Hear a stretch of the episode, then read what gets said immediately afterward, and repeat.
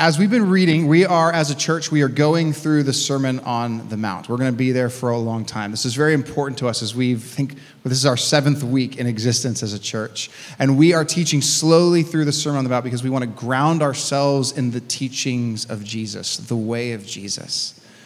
Um, we were even talking this week with a, a few other a few other churches and some people who even noticed like that there seems to be like that God is just doing something just in our in our nation um, where a lot of churches that we're like involved with, a lot of people are going through the Sermon on the Mount. And it just seems to me that what like the Lord's doing is just kind of rerouting us in the words of Jesus. When Jesus says, "Obey my commands," like abide, and when you obey my commands, I'm like we abide in the person of Jesus. And so that's one of the reasons why we're doing this, just to root ourselves in that. And we are slowly going through the Beatitudes, and even as Jake and Brooke, um, we're reading through that um, reading through the blessings, I was just kind of struck like how sometimes we can read those and we've heard them so often, right? They become just platitudes. They become um, something that we comes in one ear and out the other. When reality, when we read the Beatitudes, when his first audience heard that, those words would have jolted them. Those words would have jolted his first hearers. What? Like, these are the people that are blessed? These are the people like that God's favor is, is, is on and for, it would have shocked. Let's remember who Jesus is talking to. So if you have your Bibles open, we want to reground ourselves. Who is Jesus' audience that he's saying these words to? I think it might help us again.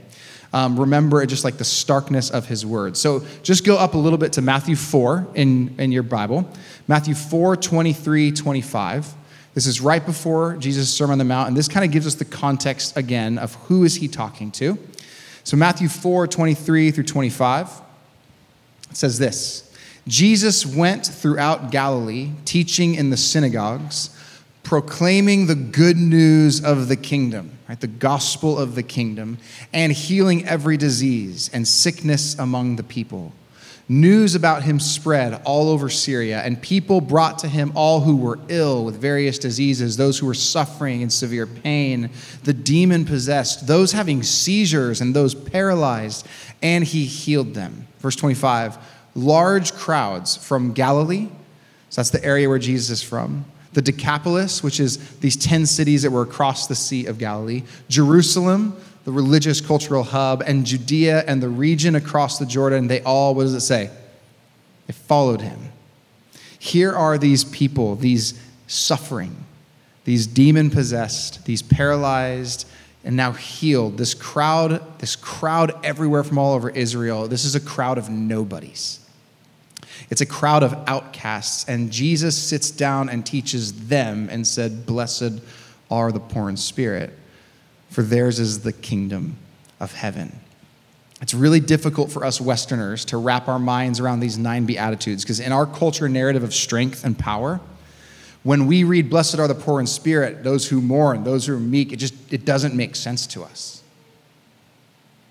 We're not necessarily the right audience to hear it rightly. And so we usually try to make the Beatitudes a to do list that we check off that we progress through, or like it's a blog that Jesus wrote, like the 10 ways to get blessed, right? Like that's how we, we usually read these kind of things, but that's not what they are. Jesus comes unexpectedly to the kingdom and, un- and announces the kingdom to these people unexpectedly. And so we, we want to sit in that. We want to just kind of like be in awe again or shocked again of Jesus' words. Last week, Nick taught through Matthew 5, verse 6. It's up on the screen. Um, by the way, did you love our lovely light in worship that was going nuts? Did anybody catch that? I think I turned it off. We found that. And then we have a block on our screen. So that's just how it works today. Um, way to roll the punches. Uh, Matthew 5, 6. Uh, Blessed are those who hunger and thirst for righteousness, for they will be filled. And last week, Nick talked about that word righteousness. And what Jesus is doing here is he is dragging in two very important Hebrew words that like formed Jewish society and Jewish culture. Jesus is dragging in the words sadika and mishpat. You want to try it out this morning? You feel like that? Say sadika. This one's a fun one. Mishpat. Mishpat. Sadika and mishpat, it means righteousness and justice.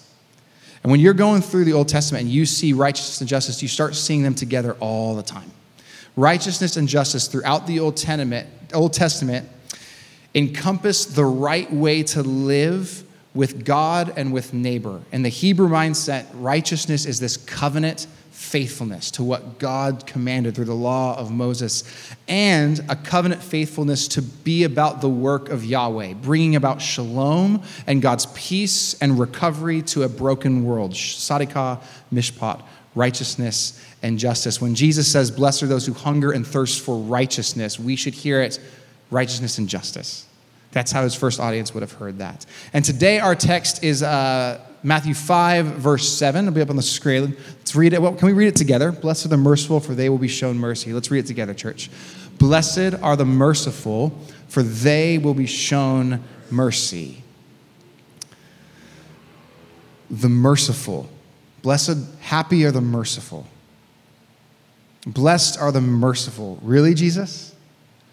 I don't know about that. I mean, I watch the news and I'm on Twitter um, and I see how the world works. It doesn't, it, it, looks like the merciful are the ones that get taken advantage, advantage of. It seems like the merciful are the weak ones. It doesn't seem to me that the merciful are blessed. It doesn't seem to me that mercy gets anything going in society. And isn't it true? Like our culture, our current moment does not value mercy. Mercy is not for the ones who win, right? It's the ruthless who win. It's those who say it as it is. It's those who make sure that everybody knows that they're right and you're wrong, right? That's what seems to make the world go round right now. That's what seems to get ahead in nowadays. But Jesus, as apprentices of Jesus, Jesus says those who are merciful are blessed and they will receive mercy. Why? Because the extent that we give mercy to others demonstrates that we are and can continue to be recipients of mercy. And that's what we're going to talk about today. How do we give mercy? And also, what does that mean for us to receive mercy? Because I think we all want to receive mercy. And we all know that giving mercy is difficult, right? That's difficult. So let's root ourselves in what Jesus is doing. First, uh, we can't leave, we talked about Sadikah Mishpat, right? We can't leave the fourth beatitude out of our view, hunger and thirst for righteousness, as we talk about blessed are the merciful. We've got to hold the fourth beatitude and the fifth beatitude together righteousness and justice and mercy. Jesus here is deliberately echoing a very famous Old Testament passage in Micah 6 8. If you can put it up there, Jordan. Micah 6 8 says this You've heard this before. He has shown you, O mortal, what is good and what does the Lord require of you? To act justly and to love mercy and to walk humbly with your God. Have you heard this verse before? Heard this. Jesus is pulling both of these together. Micah here is summarizing the prophetic tradition, and Jesus is deliberately echoing this in the fourth and fifth beatitude. These go together. And when we hold righteousness and justice together with mercy, what do we get? Tension, right? We get tension. Can you feel it a little bit? Like when we hunger and thirst for the right ways of God, and we hunger and thirst for justice, for the world to be put back to right where it's broken and wrong, but we do so, as Micah says, with, with mercy. And there's tension there, we need to sit in that tension sometimes. The mercy beatitude cannot stand by itself, but it must stand in tension with righteousness and justice. Without a commitment to justice, seeing the kingdom come to a broken world made right, mercy collapsed to just like a cheap sentiment, right? Kind of like a just be nice Christian. C.S. Lewis said, Mercy detached from justice grows unmerciful. Mercy isn't just about being nice or forsaking righteousness, but as long as there is justice in this world, there will be disagreements on what constitutes justice, right? We agree with that. There's disagreements there. How many of you know our world is broken? How many of you know, like, our city? There's the, our city is broken. I mean, we just turn on the news today and, and look at social media for a moment, and we're flooded with stories of a new war. Poverty, racism, starvation, disease, greed, sex trafficking, homelessness, and the list can go on and on and on. And every one of these issues, everybody in this room would have a vastly different opinion about righteousness and justice as we yearn for justice in these areas. And that's why, as apprentices of Jesus, we need some mercy. Thomas Aquinas said, Justice without mercy is cruelty. The tension of justice and righteousness, but the, we do those as followers of Jesus with mercy. As Micah 6 8 says, we act justly and we love mercy. So maybe it would be helpful to talk today just about what do we mean by mercy? Have you experienced mercy in your life? How do we define it? Let's start here. First, God is merciful. It's who He is. Mercy is rooted in the character of God. And I want to look at just one passage that just shows this Exodus 34. Don't need to turn there, I'll have it on the screens. But maybe you remember this moment. It's after the Israelites have been freed from slavery in Egypt. They've crossed the Red Sea. They're going to meet God at Mount Sinai with Moses leading them there. Moses goes up on the mountain to get the Ten Commandments. What do the people do? They build a golden calf and start worshiping it. Gets crazy, right? Moses comes down, breaks the tablets, really mad, goes back up to meet with God, and God's basically like, I'm done with these people, right? Moses intercedes on their behalf. And then in that time, Moses asks to see God's glory. And God goes, You can't see my glory or you'll die. So, what God does is He takes Moses, He puts him behind a cleft of a rock, He puts His hand over Moses. The scriptures say He passes over Moses and says, You can't see my face, but I'll show you my back. You can see my glory. It's a strange story, right? But this is what happens. God does this.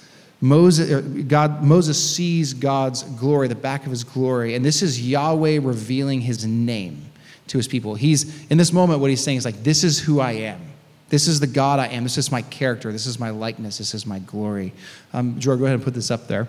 So God passes by Moses, proclaims his name, his glory, and here's what it says in Exodus 34 The Lord, Yahweh, Yahweh. The, what's the first word?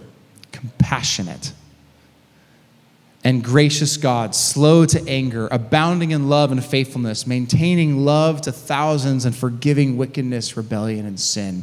Yet he does not leave the guilty unpunished. He punishes the children and their children for the sin of the parents to the third and fourth generation. So much is happening in this, we can't dissect it all. But just for our sake today, as we talk about merciful, the first thing God says about himself is what word?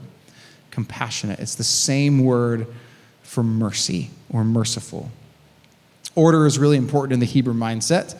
And the first thing God reveals about himself is not that he will punish the children to their children, right? The first thing he says about himself is I'm compassionate and gracious and slow to anger. It means it, it takes a lot before God reaches anger. Abounding in love, faithfulness, maintaining love. He reveals himself to his people this way. Compassion and mercy, that word has its same root in like, it, like it's the same word for a, a woman's womb. Think about that for a second. Like a, that's the same word, this mercifulness. It's like a mother's womb, how a parent feels about her child.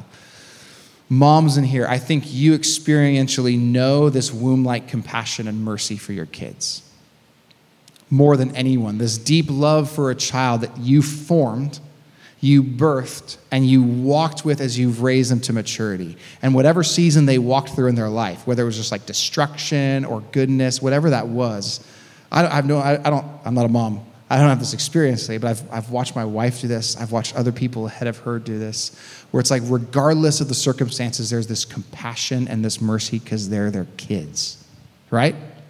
This is how God feels towards us. Mercy is synonymous with compassion, grace, and pity.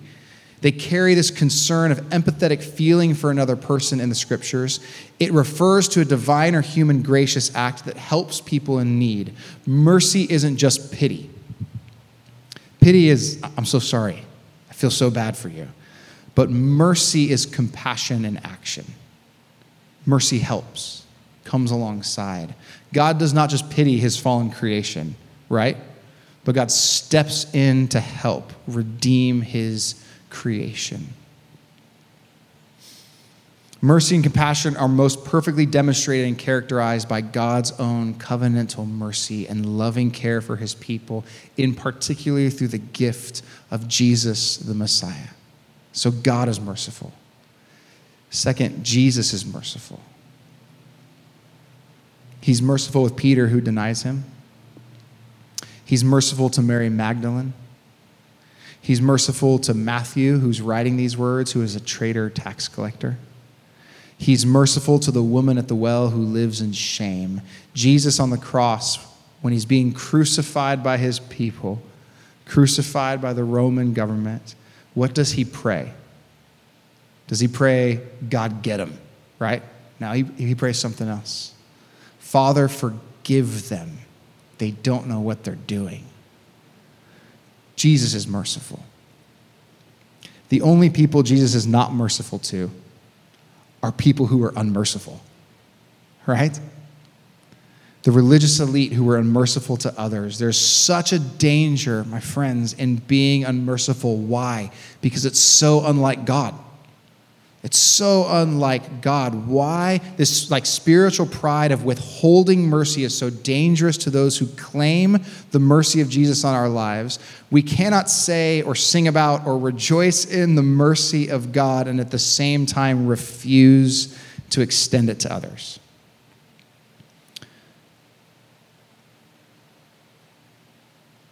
We do not deserve this gift but it's a gift that we receive, and in giving it away, we receive it again and again. Jesus often teaches about this, and truthfully, it's difficult to understand. So um, let me say it this way, and then we'll look at a parable of Jesus to kind of just like, what does this look like? What does giving mercy look like? So let me say it this way, and we'll look at Jesus' words. Uh, next slide. Jordan, there you go. You can't give away a divine gift that you have not first received. And you can't retain that divine gift unless you're willing to give it away. I'll say it again. You can't give away a divine gift that you've not first received. And you can't retain that gift from God if you're not willing to give it away. I can't truly give you godlike mercy if I haven't received and rested in God's mercy on my life. Friends, like, I'm a screw up. Like, no duh, but, really, I'm a screw up. Um, my family will be the first to tell you this. There's like there's selfishness in my heart. There's pride in my heart.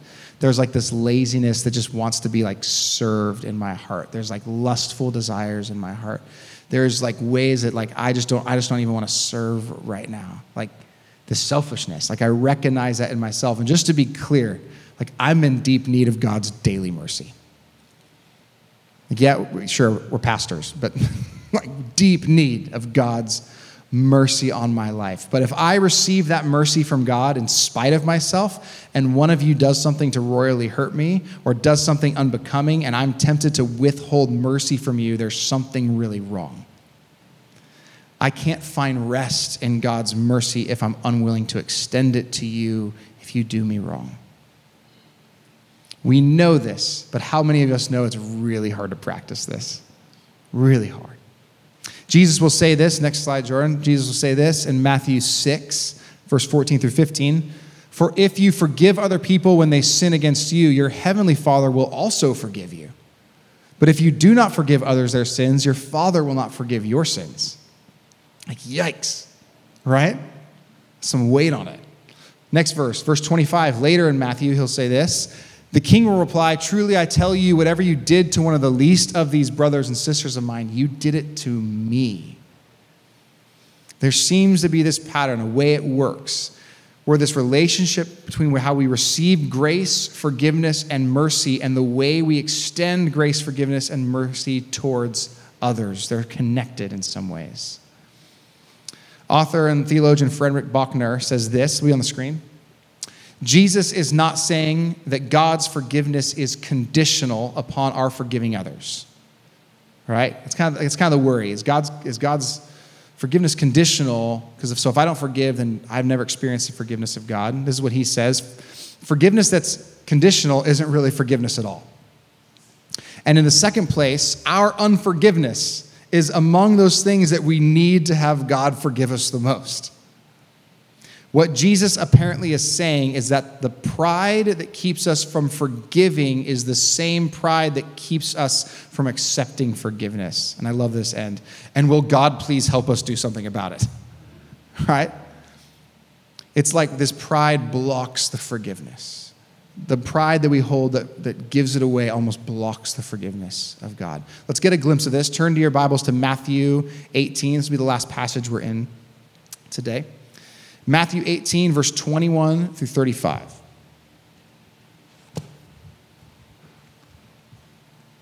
A famous parable Jesus teaches is called the parable of the unmerciful servant. Once you're there, we'll read together. Okay. Verse 21. Here's the context. Peter comes to Jesus and asks, Lord, how many times should I forgive my brother and sister who sin against me? How many times? I think he gets a little cocky here. Seven times, right? Seven times? Look how good, like that's a lot, Jesus. What does Jesus say? I tell you, verse 22, I tell you not seven times, but 77 times. Jesus answered, I tell you, sorry, Jesus answered not seven times, but 77 times. Verse 23. Therefore, the kingdom of heaven is like a king who wanted to settle accounts with his servants, and he began the settlement. And a man who owed him 10,000 bags of gold. I did the like the little research on that. That's seven billion dollars in our time. Too much, right?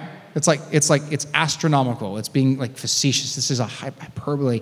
Ten thousand bags of gold was brought to him, and since he was not able to pay, the master ordered that he and his wife and his children and all that he had be sold to repay the debt. Get this, verse twenty-six. At this, the servant fell to his knees before him. Be patient with me, he begged, and I will pay back everything. No, you can't, right? $7 billion. The servant's master took pity on him, canceled the debt, and let him go. 28. But when the servant went out, he found one of his fellow servants who owed him a hundred silver coins. It's like four months' wages, $10,000. 7 billion, 10,000. He grabbed him and he began to choke him. Just grab that image in your mind for a second the servant begins to choke the other servant. Choking him, saying, Pay back what, what you owe me, he demanded. And his fellow servant fell to his knees and begged him, Be patient with me, and I will pay you back. But he refused. Instead, he went off and had the man thrown into prison until he could pay the debt. And when the other servants saw what happened, they were outraged and went and told their master everything that happened. Then the master called the servant in. You wicked servant, he said, I canceled all that debt of yours because you begged me to. Shouldn't you have mercy? On your fellow servant just as I had on you. And in anger, his master handed him over to the jailers to be tortured until he should pay back all that he owed. This is how, Jesus says, this is how my heavenly Father will treat each of you unless you forgive your brother or sister from your heart. And we hit Jesus' words again and we go, goodness, right? It takes away the like, like this, it's like these are hard teachings of Jesus.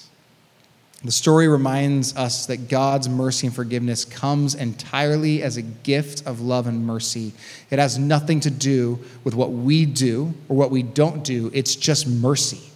Mercy is God not giving us what we deserve. That's what mercy is, not giving it what we deserve. Grace is giving us something we do not deserve.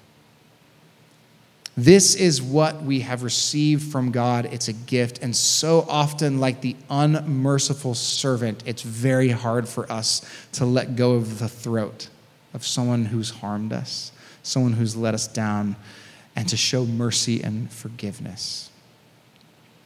My friends, we cannot, we cannot get in mercy where mercy doesn't go out. It's the outgoing mercy from within us, from the heart that extends to other, that we receive the mercy from other people and the mercy from God. Let me be clear it's, it's unmerited, it's nothing we earn from God. But if you can't give away a divine gift that you first received, then you can't retain the divine gift that you're unwilling to give away. We are judged according to the mercy, the, the proportion of mercy that we give others. If we give little mercy, when you find yourself in need of mercy, we get little back. The standard we set is the standard we get. Do you want God's mercy? I do, and I need it. How difficult is it for us to extend mercy? We'll end with this a little spiritual practice for the week. Mercy means that we no longer constantly condemn or judge everybody's large or tiny failures, foolish decisions, or bad behavior. We will never do this perfectly, but by God's grace, I think we can do it better. Mercy is a discipline, it's a practice. And here's how we start. Because I, I, suspect that even as we talk about this and we read this parable, when I'm reading this parable this week, the Spirit just kept bringing to mind all the people that I still have my hand on the throat, right? And, and I would suspect that as we think and talk about this, that there's people in your life that are like that. It's very difficult to show mercy towards. Or you hit those questions of like, well, how, how long do I show mercy? How many, just like Peter, how many times do I forgive, Lord? And these are the difficult things as we walk the way of Jesus, but by his Spirit, he empowers us to do this. And we remember and we rest that we have been forgiven much, shown so much mercy that it's through that experience and power that we can actually begin to practice this discipline of showing mercy. I want to propose this morning that the only way to learn how to be merciful is to experience God's mercy. You can't do it on your own, it's a supernatural thing and we need the work of the Spirit to do it. We fall into the depths of the mercy of God, and in the depths of that mercy, we experience a God, as Thomas Merton, Merton said, is mercy inside of mercy inside of mercy. This is who God is that we rest in. So, I want to introduce a spiritual practice for this week. I want to teach you a prayer that has been so helpful to so many brothers and sisters in Christ to root themselves in the mercy and the presence of God. It's a simple prayer called the Jesus Prayer. Has anybody heard it before? The Jesus Prayer, if you haven't, we're going to learn it today. The Jesus Prayer is like this it's on the screen. Throw it up there, Jordan, for me. Lord Jesus Christ, Son of God, have mercy on me, a sinner. That's it. It's short, it's impactful. It's a prayer that starts in our head and then walks down into our soul as we savor each word. Lord, Jesus, Christ, have mercy. It descends from our head into our heart, and we practice this prayer. It becomes almost this like second nature instinct. Almost think of it like an operating system an operating system that grounds yourself in moment by moment in this gift of God, which is His mercy. When you can't find the words to pray, these words already exist within you. And we learn to seek God's mercy and to become people saturated with mercy because it's only when we rest in God's mercy that we can rightly give it away. So, can we say this prayer together? And we'll talk through each word. Let's say it together. Lord Jesus Christ, Son of God, have mercy on me, a sinner. Let's talk through this prayer a little bit. This prayer goes back to the Desert Fathers in the fourth and fifth centuries. And the church has been praying this prayer ever since 15, 1600 years. It's a gift. Especially in the Eastern Orthodox Christian tradition, this prayer is helpful to pray. And I even think it helps understand what Paul means when he says pray without ceasing right? I always think like that's impossible. And then when I when I was learning this, it was like, oh, this is possible. To pray, Lord Jesus Christ, Son of God, have mercy on me, a sinner. This prayer comes straight from Scripture. Go to the next slide, Jordan. Um, go back one. Is it Philippians 2 not up there? There it is. Therefore, God highly exalted him to the highest place and gave him the name that is above every name. At the name of Jesus, Every knee should bow in heaven and on earth and under earth, and every tongue acknowledge that Jesus Christ is what? Lord. To the glory of God the Father. And so we start the prayer with Lord. This isn't Jesus, my buddy language, right? This is power and authority. He is Lord, king over every person, government, power, authority. In the first century context, in Roman context, they would proclaim that Caesar is Lord. This is a political declaration. My allegiance is to Jesus, Lord. And we start that way. We put ourselves under the kingship of Jesus. Lord Jesus, Son of God. When we say Son of God, we are drawn back into Trinitarian love. At the center of the universe in everything is a Father loving the Son, pouring out his Spirit. You remember Jesus' baptism? Jesus comes out of the water. What happens? The Holy Spirit, as a dove, comes and rests on him. You hear the voice from heaven This is my Son who I am well pleased. Jesus is anointed Messiah. The Father speaks over him, and we speak Jesus as the Son of God. We point towards his Father, and the Spirit embraces our prayer. The Jesus prayer is not only Christ centered, but it's Trinitarian. Do you see that? When we say Son of God, it's Trinitarian. And as we are in Christ, we abide in Him, we participate in this like cosmic, eternal, Trinitarian love. And then we beautifully cry for help. Have mercy on me. It's a cry for help, a cry for deliverance. How many, like, we just need daily help from God? Like, you find yourself parenting this week and you're like, Jesus, have mercy on me, right? Or you're at work this week and it's difficult. Jesus, have mercy on me. Or you're walking through relational conflict and Jesus, have mercy on me. Help, Jesus. We're not on our own, guys. Jesus, his presence is with us. Have mercy. This comes right from the parable that Luke shared last week. I'm sorry, Nick shared last week from Luke 18. Go up there in the slide. We'll just read the parable real fast. Two men went up to the temple to pray, and one Pharisee and another a tax collector. You remember the story? The Pharisee stood by himself and prayed. Get this God, I thank you that I'm not like those other people. Be like me coming. I'm like thankful I'm not like you. I'm thankful I'm not like you and you those robbers and evildoers and adulterers and even like that tax collector in the back over there. I fast twice a week and give a tenth of all I get. We laugh at this guy. I laugh at this guy, but I do it, right? I'm th- I'm not, I thank God I'm not like that person. That is a messed up life if I've seen one. But the tax collector, he stood at a distance. He wouldn't even look up to heaven, but he just beat his breast. He said, God, have mercy on me, a sinner. And I tell, this is Jesus saying this, I tell you, rather than the other, that man, rather than the other, went home justified before God. For all those who exalt themselves will be humbled, and all those who humble themselves will be exalted. And clearly, Jesus is exalting the humility of the tax collector. And that, in a sense, is this prayer God, come to my rescue. I'm a son and a daughter of you, yes, but I need your help. It's a cry for mercy. Lord Jesus Christ, Son of God, have mercy on me, a sinner. A simple prayer, but do you see the density of it? Some people get hung up on the word sinner. We have a robust New Testament theology that once you put your faith in Jesus, you are no longer a sinner, you are a saint, you are a holy one. The old man has been buried in the grave of your baptism, and you are raised to new life in Christ, right?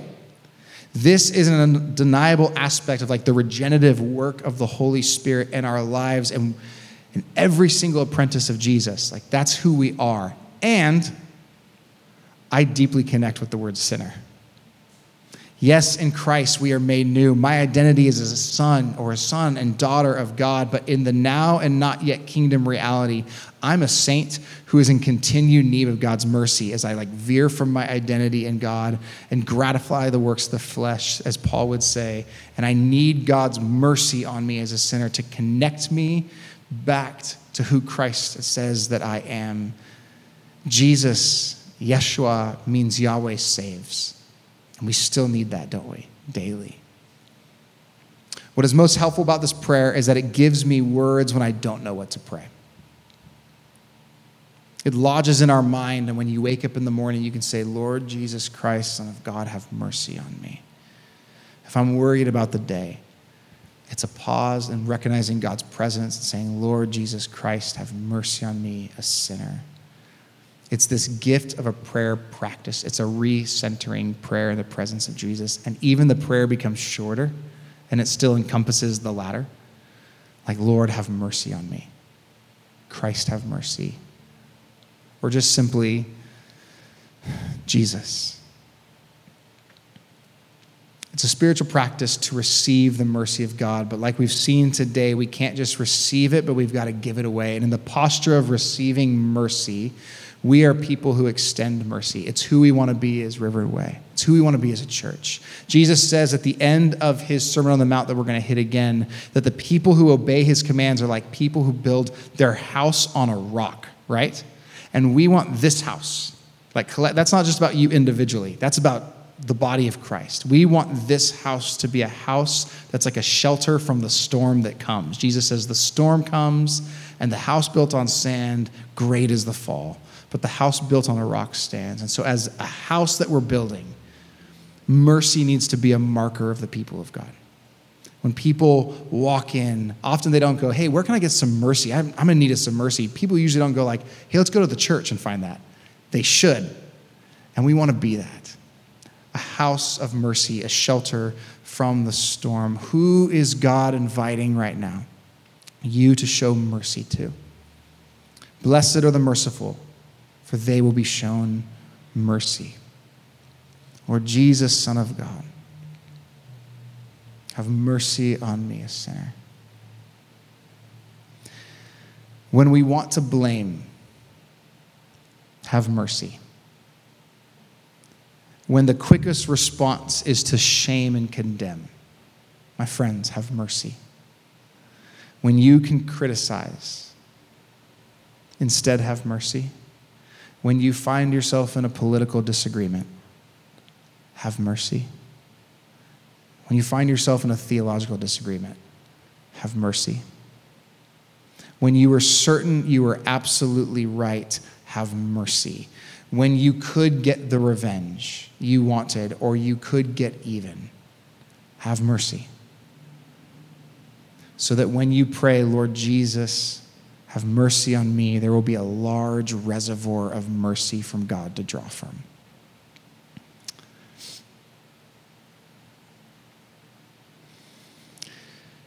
Let's pray. Lord Jesus, Son of God, have mercy on us. And we just ask for that mercy.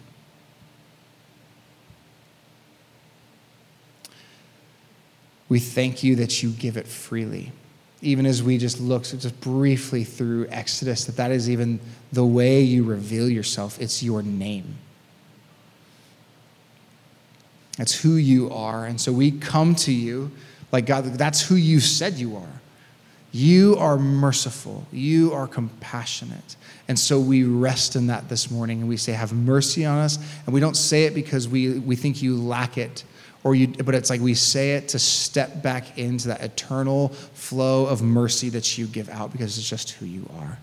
And so, Jesus, we thank you for that this morning. And I pray, God, that you would help us like release our hands from the necks of those in our hearts that we have just like, I can't have mercy anymore or I'm out. And God, would you just empower us by your Spirit to again show mercy, to again show compassion. As we build a house around you, Jesus, and your teachings, may like the support beams of that be like grace and mercy and forgiveness because we've experienced it and we have tasted your goodness. And God, so how can we shut it up within ourselves? But teach us again, God, to show mercy. Teach us again, God, to trust you. we're just so thankful. Thank you for the word that we get to open up, that it points us to you, Jesus, that it brings us back into communion with you. We love you and we pray. Amen. We're going to go into a time of response. Um, we're going to take the bread and cup together. Receiving the bread and cup helps us return to Christ over and over. No matter what else happens in our gatherings, we return to the central practice of the presence of God every week. If we are lamenting in a gathering, we bring our brokenness to the presence of Christ. If we hear good news of the kingdom, we bring our joy to the presence of Christ. We always return to his presence. Instead of getting stuck in like um, concepts or information that are shared during a sermon or a teaching or a spiritual practice, even, we accept the invitation to bring whatever we're holding to the presence of the one who calls us. Receiving the bread and cups, some call it communion, our common union with God, with the Trinity. Other traditions call it the Eucharist, which literally means thanksgiving. It's a feast of thanksgiving that launches us into this week, into the world or we simply call it the bread and cup. Reminding us of the simple roots where Jesus took the bread and he took the cup of wine. The night of Passover, he was crucified, and he said, This is my body broken for you. This is the cup of the new covenant poured out for you. Take it in remembrance of me. Receiving the bread and cup every week, listen, guys, it transforms us, and we can be truly humble and receive the mercy of God. Remember, we never take communion, we never take the bread and cup it can only be received. Ian Morgan Cron once said, Taking is what happens in the Garden of Eden. But opening our hands and receiving will put the world back together. And so we receive communion today. Um, would you stand as we get ready to sing? Maybe just in a time of just listening with hands open, like Sarah invited us um, earlier, just like these hands open, as just kind of the band gets ready to worship. Would you just like listen to what the Lord has to say for us through that through the teaching today as we take communion. And we'll invite you after um, just like one song to come up and grab the elements. If you grab the elements, uh, don't take them yet. We'll take them together. But let's just spend some time in prayer, listening, and then we'll sing together.